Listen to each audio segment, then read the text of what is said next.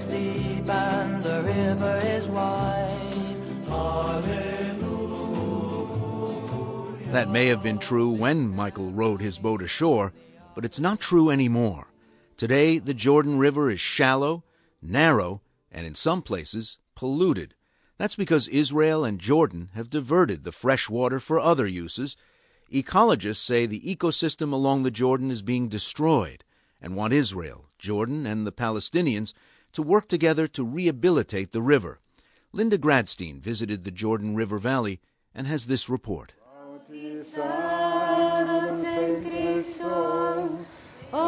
At Qasr al Yahud, dozens of pilgrims pray on the banks of the Jordan River. Dressed in white, they prepare to immerse themselves in the muddy green water at this spot where Christian tradition says John the Baptist baptized Jesus.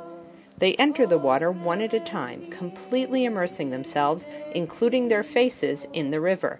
Many fill up small plastic bottles to take home with them. A small sign in the parking lot, easily missed, says the water is not drinkable, but these pilgrims don't seem to care. Later, in the gift shop, Father Sinesius Victoratus from Greece says the baptism is a culmination of a dream for many of these pilgrims. He says the religious experience overrides any fear that the water may be polluted. It uh, seems not to be so clean, but uh, if uh, we bless in it uh, with uh, the Holy Spirit and uh, all the liturgy, is very clean and we can drink from it. You drink So, and we take as a blessing in a bottle so as to have to drink. As the pilgrims immerse themselves, Gidon Bromberg cringes. Bromberg, the Israeli director of Friends of the Earth Middle East, says the water is polluted. I have to hold myself back uh, to say, stop, no, don't do that, don't do that. Don't put your head in the water. The water is not clean. The water has a residue of sewage and fish pond waste and agricultural runoff. There's nothing very holy about the state of the water today. And that's the tragedy. It makes me feel really sad. Part of the reason the river is so polluted is that neither Israel, nor Jordan, nor the Palestinians have enough wastewater treatment plants. Bromberg says the Palestinian city of Jericho, just a few miles behind Qasr al Yahud, has no sewage treatment facilities. Jericho is a typical example of you know, all of the Palestinian communities and all the Jordanian communities along the Jordan Valley that don't have even a sewage network, let alone a sewage treatment plant.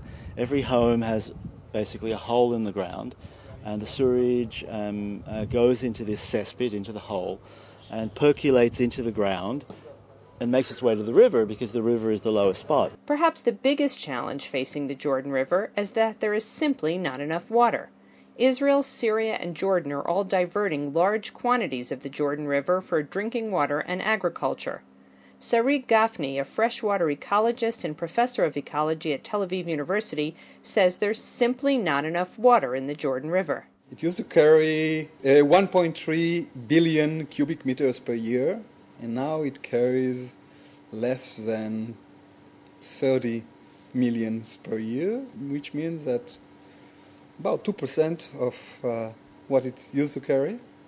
And this is both because of Israel diverting about 50% of the water uh, through the Israeli national carrier, water carrier, and the Jordanian and Syrian, which are taking the uh, uh, water of the Yarmouk River, which is actually the main tributary of the Jordan River. So altogether, the southern Jordan, Jordan River is hardly flowing. As part of their peace agreement, Israel and Jordan agreed to share the fresh water that comes from the streams that feed into the Sea of Galilee, Israel's largest freshwater reservoir.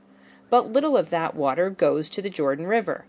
Gidon Bromberg of Friends of the Earth says, like everything else in the region, the river became part of the Arab Israeli conflict. That's very much connected to the conflict because the river became the border and the mindset uh, changed. The mindset became that the border is the back door, is the area that people should not access. It's dangerous. You should stay away from it. You should capture the water before it leaves your territory because water is valuable, it's powerful, and you don't want to empower your enemy downstream. After Israel and Jordan signed their peace treaty in 1994, there was hope that the two countries would cooperate to rehabilitate the Jordan River. While there have been several joint studies and scientific cooperation, political cooperation has foundered. Israel's Minister of Environment, Gilad Erdan, recently agreed to add 30 million cubic meters of fresh water to the Jordan, either from the Sea of Galilee or from desalinated water. That's a start, says ecologist Sarig. But Israel, Syria, and Jordan need to divert less water away from the river and allow more fresh water to flow. But at least in the short term, that seems unlikely. Amr Sweiti, a Jordanian graduate student in environmental studies, notes that the entire country of Jordan takes its name from the river. He says Jordan is facing a growing water crisis. Jordan, like uh, it's considered one of the poorest country in water resources in the world, not only like in the region. So it's like in the last ten countries in water situation. Yeah, Jordan considered in the that. bottom in the world. In the bottom of the world, yeah. People can buy water. I mean, uh, but the problem if you, they buy uh, water with a good quality, you don't look also at the quantity. You look also at the quality of the water. So people have access, but even in, like, in the capital of, of Jordan, Amman, which is like most populated uh, city in, in the country, there's some sort of uh, um, timetable for the water distribution or allocation in the city. Where I used to, to live, like in the summertime, I remember like we used to get only once a week from the national network water, once a week. Most people supplement their water consumption, says Sweiti, by buying water from tankers, which is often not clean. Sweiti's PhD focuses on desalination, which could provide more water in Jordan, but desalination plants are expensive to build. Israel has three large desalination plants and two more under construction. But it's so expensive to build the plants that it's often cheaper to buy and ship water from one country to another. The width of the Jordan has also decreased substantially. Gidon Bromberg of Friends of the Earth says the river is slowly dying. A healthy river system has to flow, has to have annual periodic floods. Um, uh, if it's a freshwater river system, such as the Jordan, then it needs to contain fresh water. We've completely altered the state of this river to the demise of the environment, to the demise of the cultural heritage of, I would say, the three Abrahamic faiths. The Jordan River is holy to all three religions. Beyond the baptism site, it is also the place where the Jewish people are believed to have crossed the river into the Holy Land. Four of the companions of the Prophet Muhammad are also believed to be buried along the banks of the Jordan. Jordanian Amr Sweiti says that just as the entire region is responsible for diverting the water from the Jordan River, Israel, Syria, Jordan, and the Palestinians must cooperate to rehabilitate the Jordan River. So it's like three parties' responsibilities. It's not just like only one party. So you can't claim one side.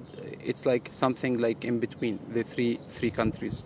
And that means investing a lot of money in wastewater treatment and desalination plants. Most of all, it means diverting less water and trying to pour more fresh water back into the Jordan to get it flowing again. For America Abroad, this is Linda Gradstein on the banks of the Jordan River.